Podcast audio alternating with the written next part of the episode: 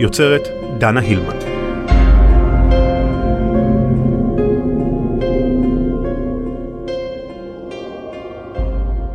יוני 1215, רני מיד שעל יד טירת ווינסדור, אנגליה.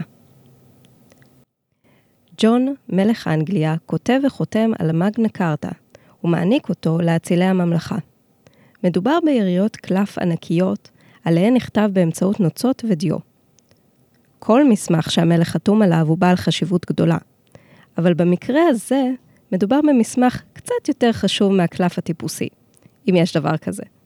מדובר בכתב זכויות שמגביל את זכויות המלך, ולמעשה מגן על האצילים מפני החלטות שרירותיות של המלך.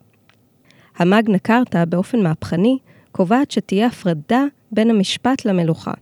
הרשעת נאשם תהיה על סמך עדויות, ולא על פי גחמת המלך. וכך בין היתר נכתב: לא ייעצר אדם חופשי, לא ייכלא, לא ינושל מנכסיו, לא יוצא אל מחוץ לחוק, לא יוגלה, לא יומת בכל דרך שהיא, וכן לא נרדוף אותו או נשלח לרודפו, אלא בהתאם להחלטה חוקית של בני מעמדו.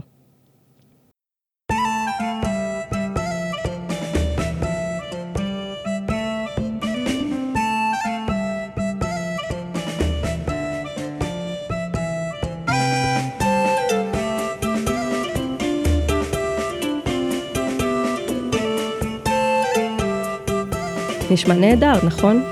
מודרני, מאוד דמוקרטי.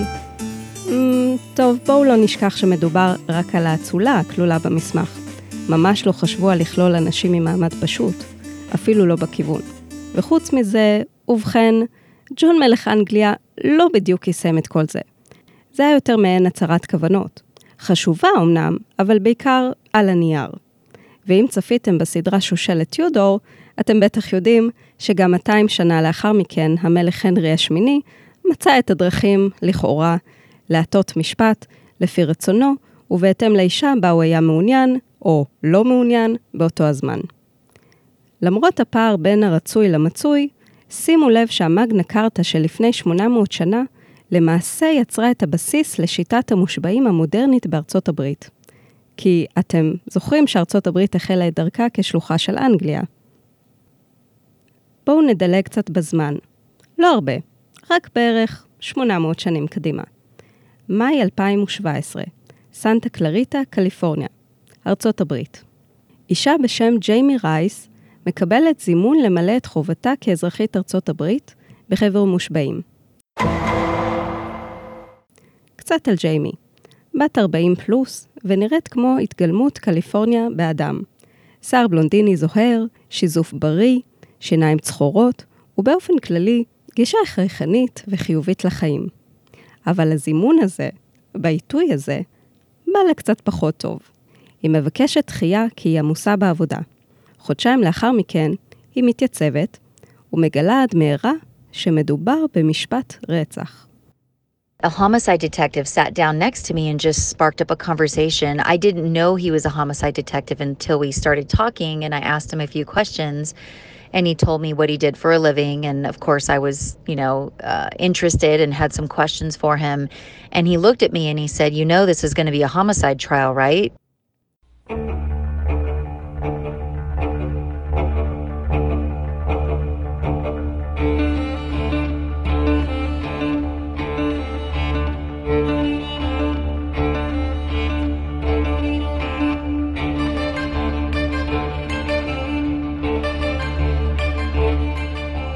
אם צפיתם אפילו במקצת משלל סדרות הפשע הדוקומנטרית כגון הג'ינקס או לעשות רוצח, אתם כבר מכירים קצת את שיטת חבר המושבעים.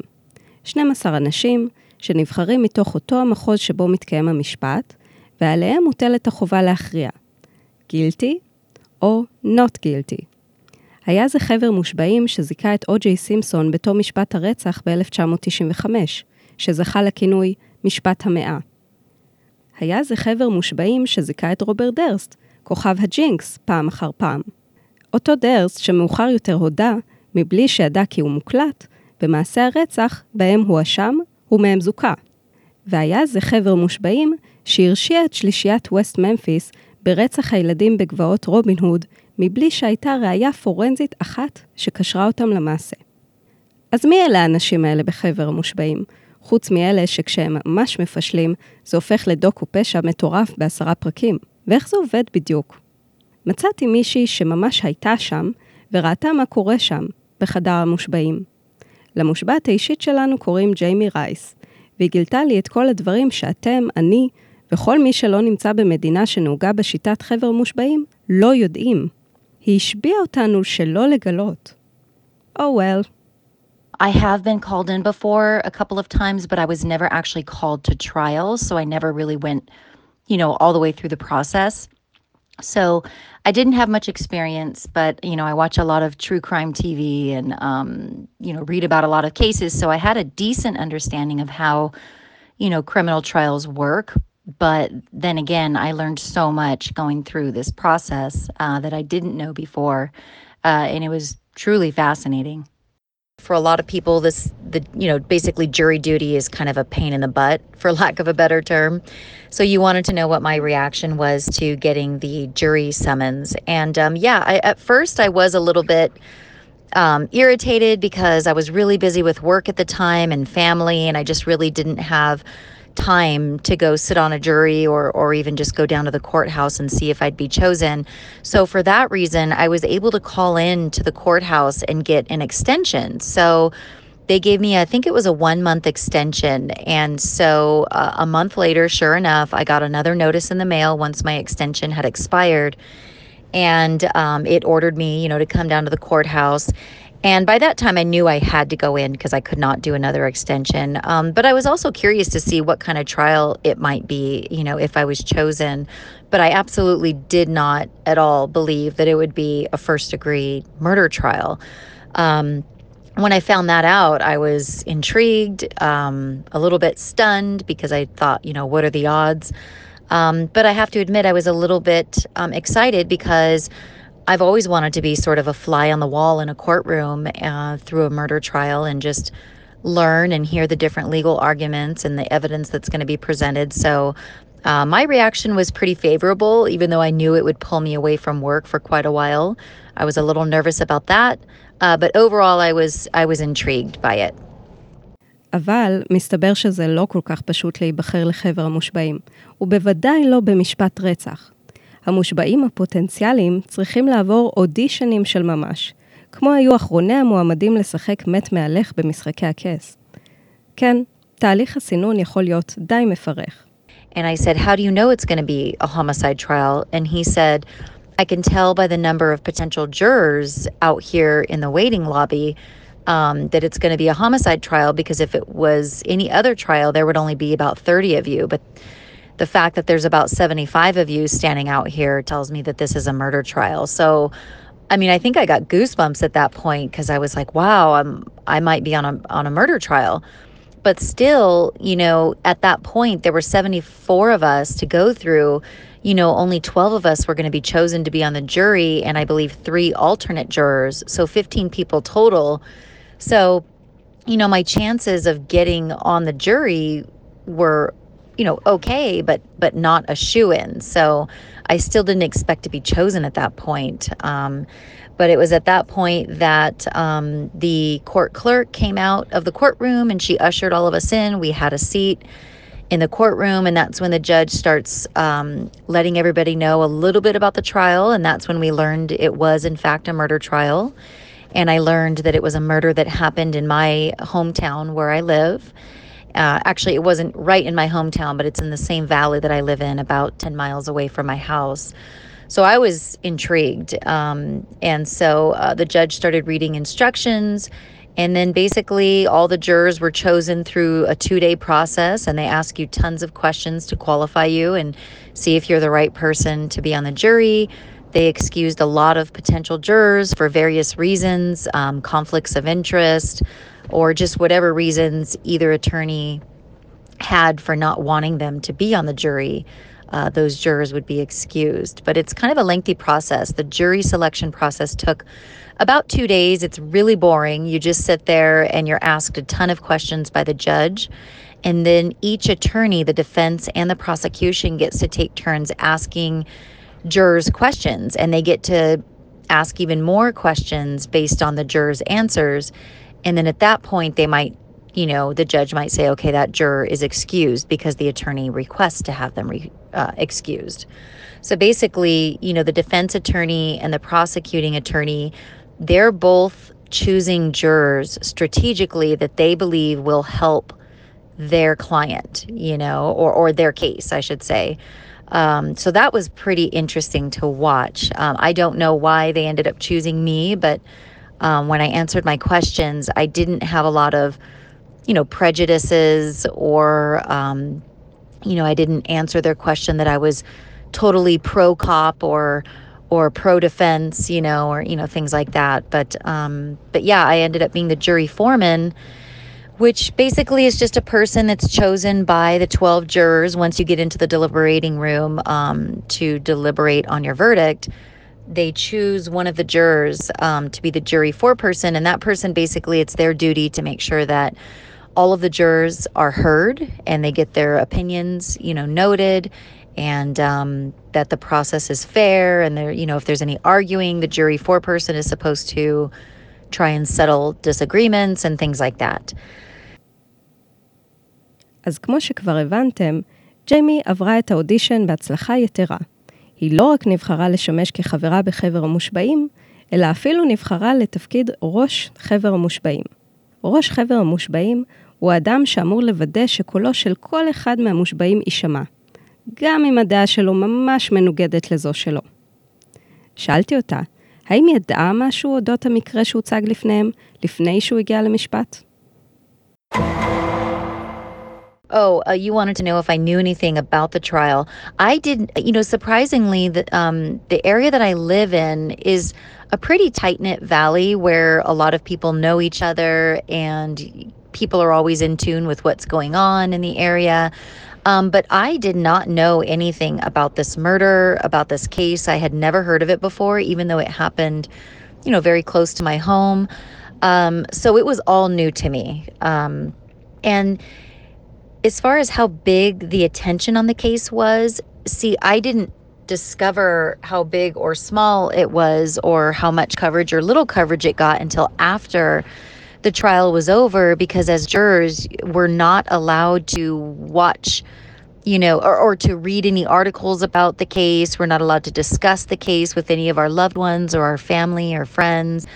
Um, and so I did not know anything about it. Everything that I learned about this trial and this case was by being a juror for the two weeks that I was on the trial. Um, it was only afterward, once we had reached a verdict, that I could go and kind of Google it and research it even more. And and um, so and like I said, I had never heard about this case before I got on the trial. So I guess it must not have been a big, big case in the grand scheme of things. I think it was kind of a big deal in you know, my area, even though I didn't hear of it. Um, but I don't think it made the news in other states or, or even, you know, surrounding areas. The fact in this case is that Rob not only beat up his wife that night. I mean, if you the crime scene photos were horrific. I mean, you couldn't even see any skin color on her face because her entire face was covered in blood because he assaulted her. And we believe that he hit her so hard that she fell to the ground and he rendered her unconscious.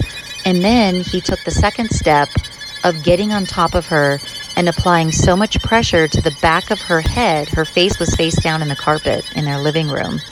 He applied so much pressure with his hands to the back of her head. He pushed her face down into the carpet so hard for at least, you know, a minute to a minute and a half, maybe maybe longer, that it killed her. She died. Um, she basically suffocated.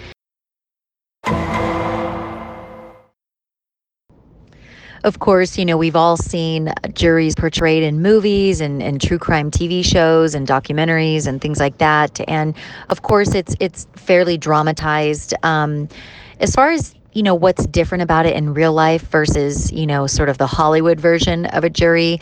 You know, it's very professional, it's very strict, uh, meaning that, you know, the judge is not going to put up with a lot of outward emotion in the courtroom. And that can be from a jury member, that can be from a defendant, that could be from an attorney, that could be from somebody sitting in the gallery as well, family members, friends anybody. Nobody's really allowed to have a lot of expressive and outwardly emotions in the courtroom. Um, so it's pretty strict. Um, attorneys, you know, they were a lot more subdued than what you see in Hollywood. And in Hollywood, they portray attorneys as these sort of pompous Perry Mason types um, who always have sort of a aha moment in the courtroom like well what about this evidence you know and they slap it down on the table you know there's really you know i didn't experience any of that although there were some more dramatic moments of course during the trial where people probably did gasp a couple of times. Um, there's real there was really not a lot of heightened emotion. There was not a lot of drama in each of the attorneys' delivery. Um, you know, out, outlining all the facts or the evidence that they had. So certainly it's different. I would say overall it's just less dramatic. It's much more strict. Not a lot of outwardly emotions. Um, yeah, those are the main differences I would say from a Hollywood, you know, jury trial. אם כן, משפט כפי שהוא מוצג הוליוודית, הוא קצת שונה כשנוחתים אל קרקע המציאות. פחות דרמה, פחות רגש, יותר איפוק. אחד הדברים שהיו הכי מאתגרים עבור ג'יימי ושאר המושבעים איתה, הוא שאסור היה להם לדבר אחד עם השני כל זמן שהמשפט התנהל על המשפט. אפשר לדבר על הכל מלבד זה. אבל את מי לעזאזל זה מעניין כשאתם בעיצומו של משפט רצח?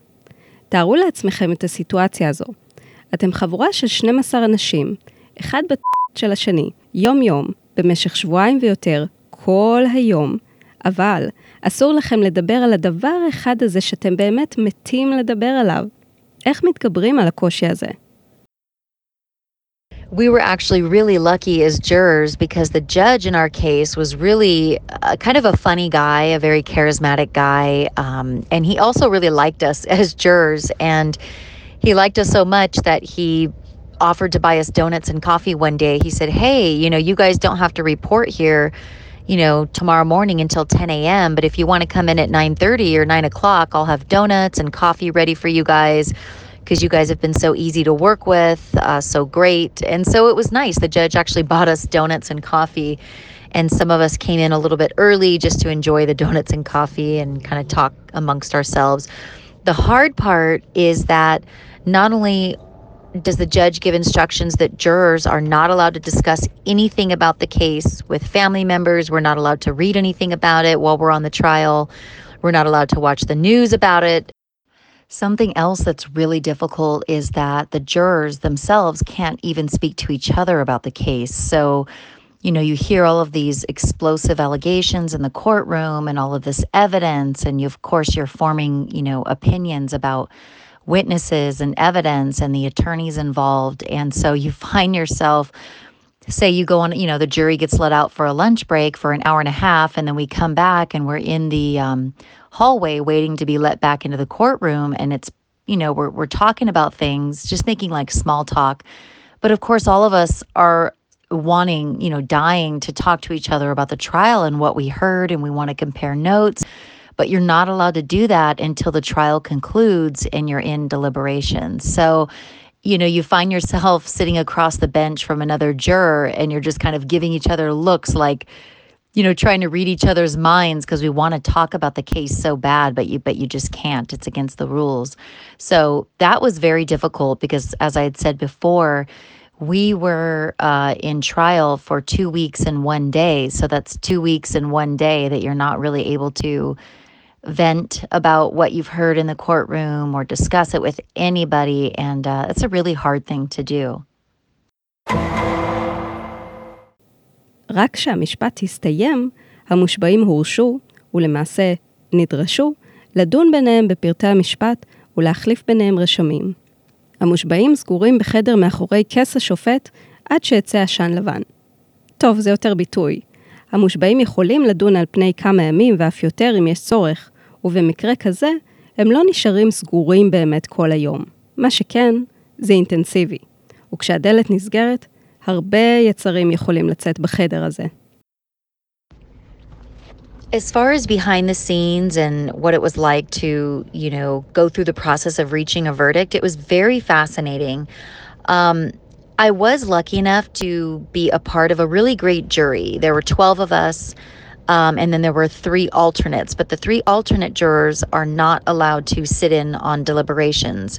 So the 12 of us went into a back room uh, behind the judge's quarters and with, you know, the door closed.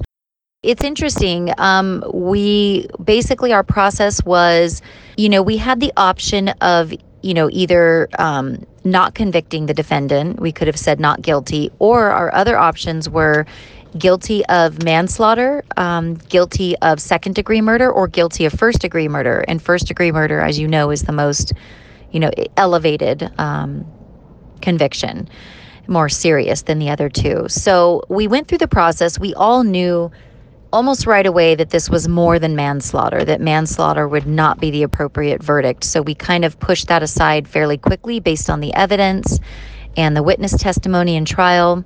So then it was between second degree murder and first degree murder. And that's where we took a, a quite a bit of time to really weigh the options and decide which was more appropriate. And we all thought it was at least second degree murder but we were wondering if we could elevate it to first degree murder but you know there are certain certain aspects that you know the facts and the evidence you know have to meet in order to you know for a first degree murder conviction to apply so that took us like a day and a half um, to get to first degree murder ultimately. We really weighed all of the options. There was a whiteboard inside the jury room, and so um, we had somebody write down all the different options and then we had that person write down the different you know evidence that was presented and the witness testimony um, you know next to each option to see you know which one would be more appropriate. בתוך החדר, לתדהמת שאר המושבעים, אחד המושבעים גילה הזדהות מסוימת עם הנאשם. The most interesting part of it was the one juror who was he was male and he was probably in his 50s and he seemed to be very sympathetic not very sympathetic but somewhat sympathetic to the defendant. And he thought that you know the defendant just basically his emotions were heightened because he was very you know jealous of his girlfriend and his emotions were heightened and he just snapped. He simply snapped. That's what the gentleman thought but all of the other 11 jurors, including myself, we told him, you know, yes, Rob Arvizu, I guess maybe he did snap and he got so angry that he killed her, but she didn't do anything to him that should warrant that type of behavior. Um, not that anything warrants, you know, murder, murdering somebody, but um, he was really just proven to be a very jealous man. He would accuse his previous girlfriends and Courtney, you know, his wife, who he killed. He, it was a common theme that he was a jealous boyfriend and husband. He would accuse all of them of cheating, whether they were or were not. He would just accuse them of it. He was a woman beater. Um, he would uh, physically and verbally abuse all, you know, these previous girlfriends as well as his wife, who he killed. And he was just a jealous, controlling uh, person, abusive person.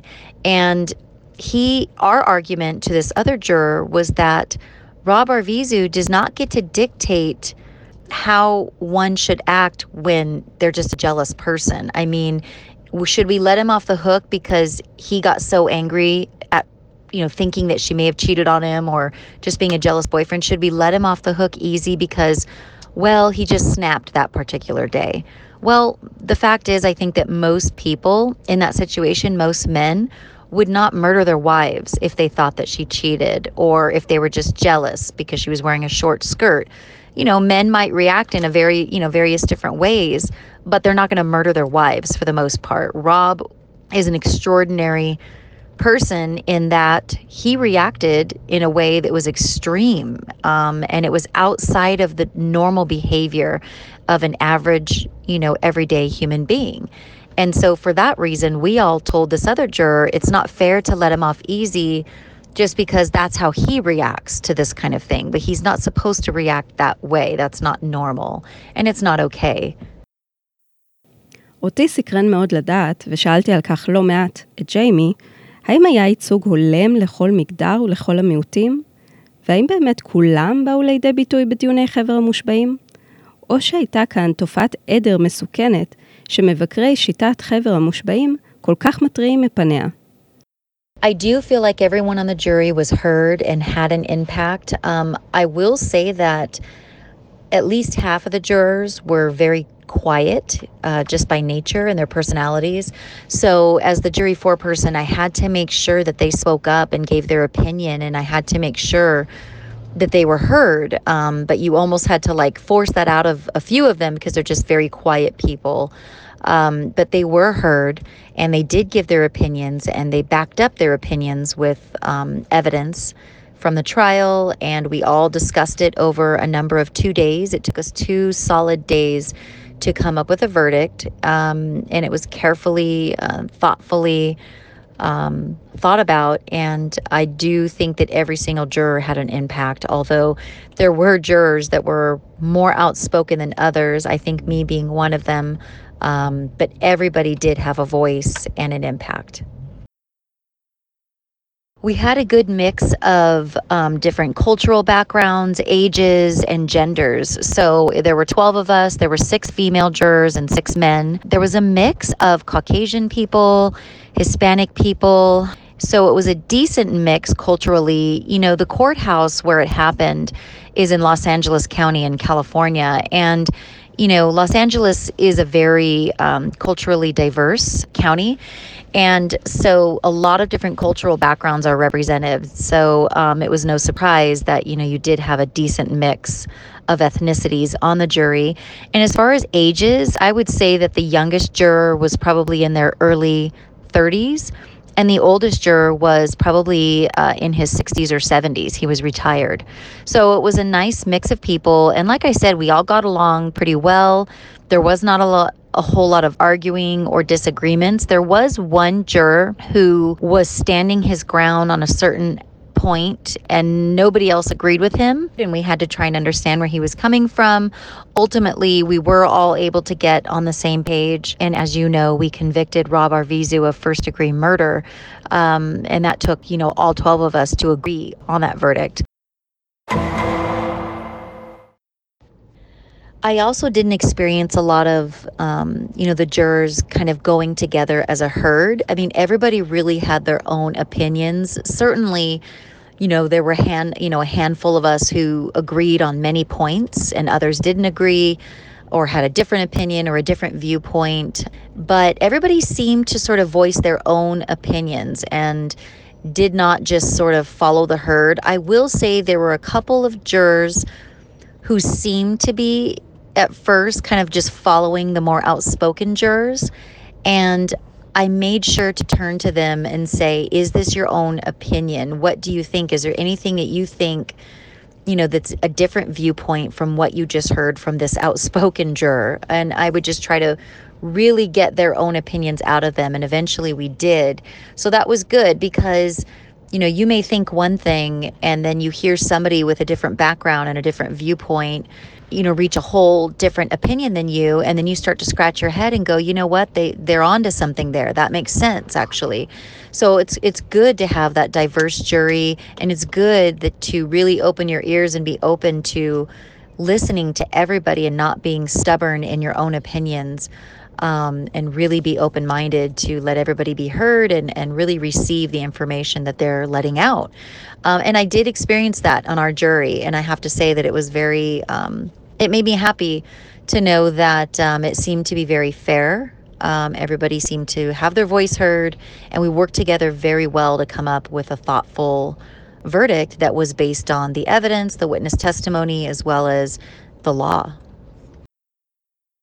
עוד טענה של מבקרי השיטה היא שחבר מושבעים נוטה להיות נגוע בגזענות, כמו שהחברה שלנו נגועה בגזענות.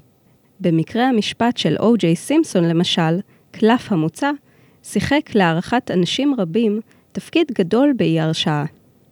האם מוצא הנאשם היווה איזשהו משקל בהחלטה של חבר המושבעים אם למצוא אותו אשם או זכאי?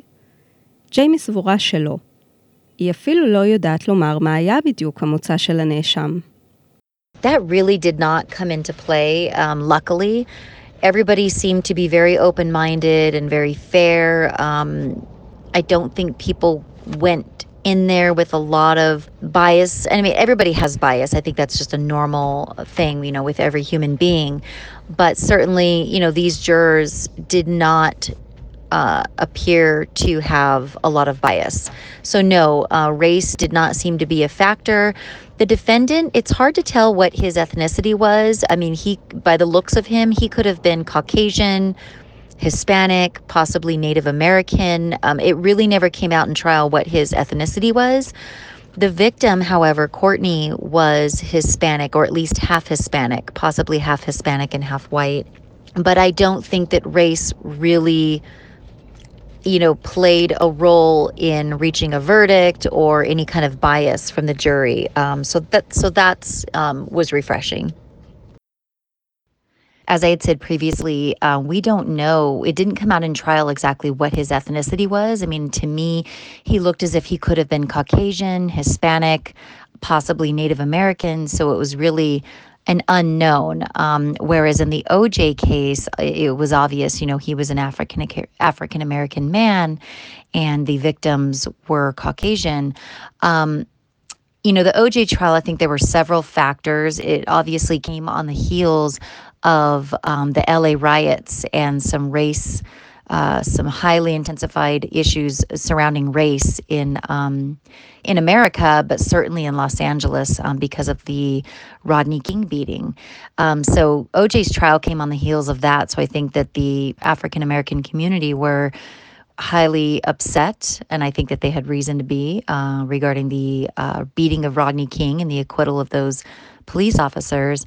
But uh, the OJ case obviously is a whole different animal, being that it's one of the most, uh, if not the most, visible uh, and um, predominant uh, criminal cases, I think, ever, uh, but certainly in, in, in our lifetime.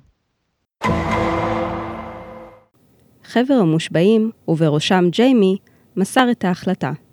רוב ארוויזו, הרוצח המורשע, נשלח לכלא למאסר עולם על רצח אשתו, ועוד שלוש שנים על תקיפת חברו. אני מאמינה שתוצאה זו הייתה מתקבלת גם ללא חבר מושבעים במשפט הזה. הראיות היו מאוד חד משמעיות. מצד שני, המחשבה שחבר מושבעים יכול היה, תאורטית, לבחור לזכות אדם כזה, בדיוק באותו האופן שבו רוברט דרס זוכה, או ג'יי סימפסון זוכה, בזכות הגנה משפטית יקרה להחריד שלא הרבה אנשים זוכים לה, היא משהו שמדיר שינה בפני הרבה מאוד לוחמי צדק בארצות הברית. נראה לפעמים שהכרעת דין זכאי היא פריבילגיה של עשירים בלבד, ואם יש לך אמצעים, הסיכוי דרמטית גדול יותר שתחמוק בלא עונש. שאלתי את ג'יימי, האם יש הצדקה לכך שבכלל עדיין יהיה חבר מושבעים? האם זו לא שיטה שגם אם הייתה יחסית מתקדמת ונכונה לתקופה של לפני 800 שנים, היום היא, איך לומר, קצת נחותה ביחס לשיטת השופט המקצועי כמו שקיימת אצלנו? As far as having justification to have juries, you know, to this day in, in, in modern times, I do think there's justification for it, and I see the reasons behind it. Um, but I do think that the jury system in America overall is is is highly flawed uh, for many reasons, and that's a whole separate conversation. Um, you know, I, I, try to picture myself if I got into trouble. You know, um, it's very scary to think about one man, let's just say, or woman. You know, a judge having your entire fate in just their hands because you don't know what their background is. They might have certain biases. I know that they're they're sworn judges and they're supposed to not have those bias but but we're all human beings and i think that we're kidding ourselves if we think that even a judge in a criminal court would not have um, certain bias already. So you know i would be afraid to just let one person um, be in charge of my fate.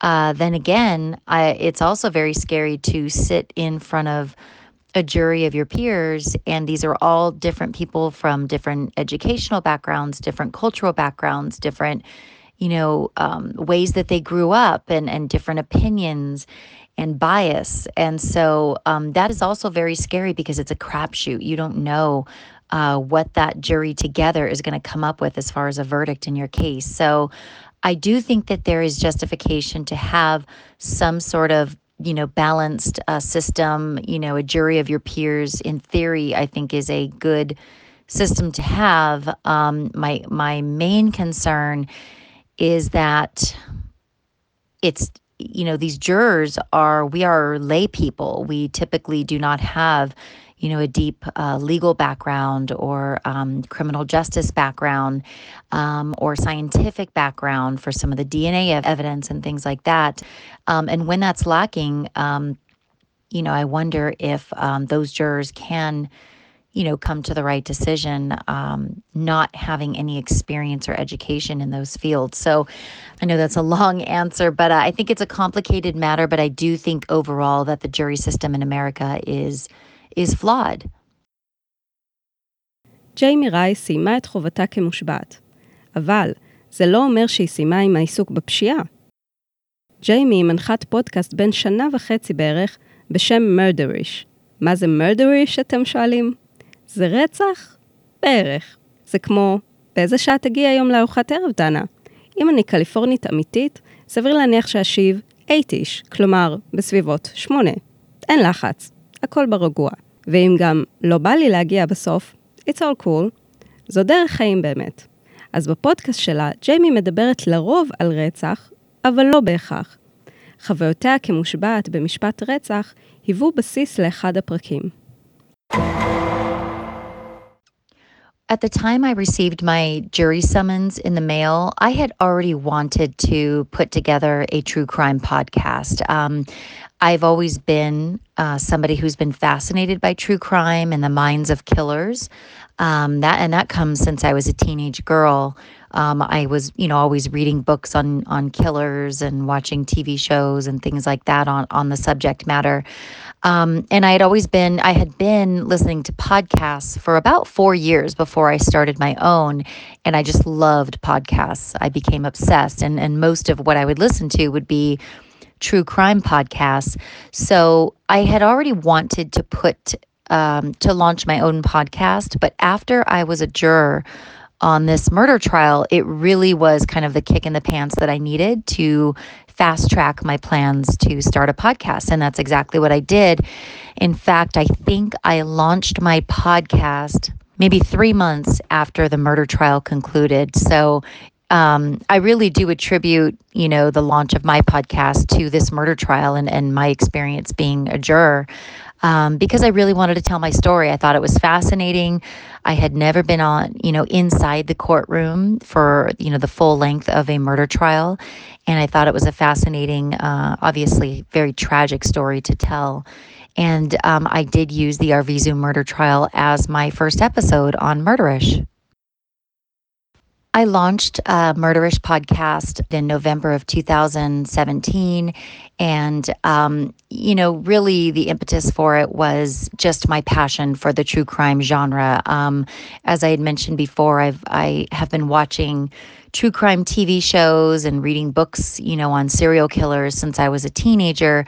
So, eh, my biggest fascination with true crime is really to get inside the mind of a killer. I want to know what makes their brain uh, different from the average everyday human being. And um, there's been a lot of studies on it, but I don't think there's truly definitive uh, answers in that in that regard. And so that's what fascinates me. Um, and and Murderish is it's basically a true crime storytelling podcast hosted by me, and I find uh, fascinating murder cases and I do a deep dive into researching them. And um, sometimes I'm pulling court documents to get a little bit more information. And I'm telling those stories on the podcast. I generally release about two episodes per month.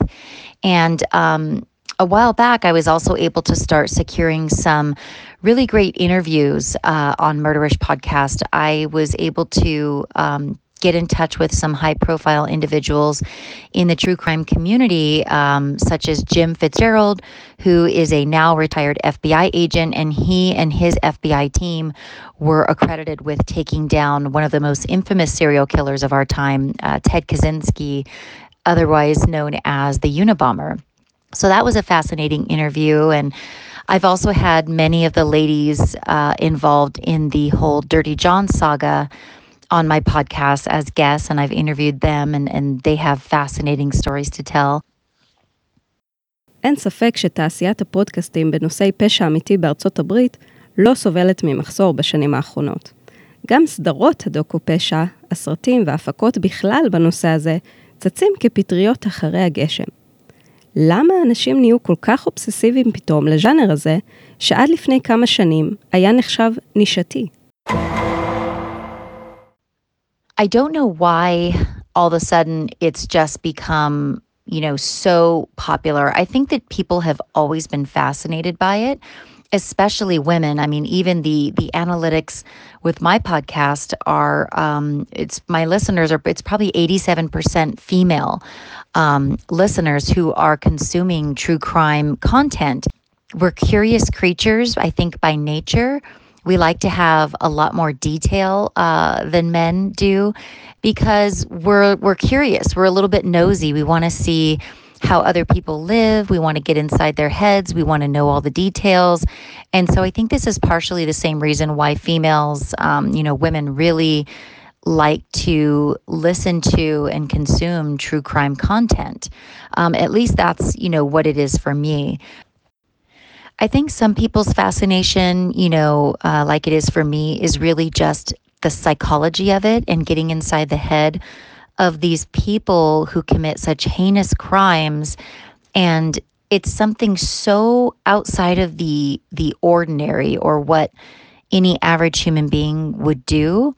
So it fascinates us. Why are these people different? Um, so i think that that's part of it. But I, on the other hand i think some people are somewhat fascinated by other people's tragedies um, as sad as that is you know to say i think some people are are are fascinated by somebody experiencing such deep tragedy and and, and then how they deal with that, how they move on. And I think some people, uh, if I'm being honest, are just really into it for the uh, guts and guts and blood. You know, to be blunt, I think that they want to see crime scene photos and they're fascinated by by that. Um, so I think there's various reasons why, but certainly for me, it's it's the psychology of it, getting inside the mind of a killer. אז זה היה הפרק שלנו היום. חבר המושבעים, קונספט שהחל באנגליה לפני 800 שנה, וקיים עד היום באנגליה, בארצות הברית ובמדינות נוספות. אז מה יהיה פסק הדין, מאזינות ומאזינים? אני מקווה שאהבתם. תודה ענקית לג'יימי רייס על הרעיון הספונטני הזה, שהוקלט כולו דרך הודעות קוליות בוואטסאפ. איזה מזל שאנחנו לא בימי הביניים, אה? אל תשכחו לעשות לייק לעמוד שלנו. אנחנו נשתמע בפרק הבא, בתיק הפשע הבא. ועד אז, המשך יום צודק לכם.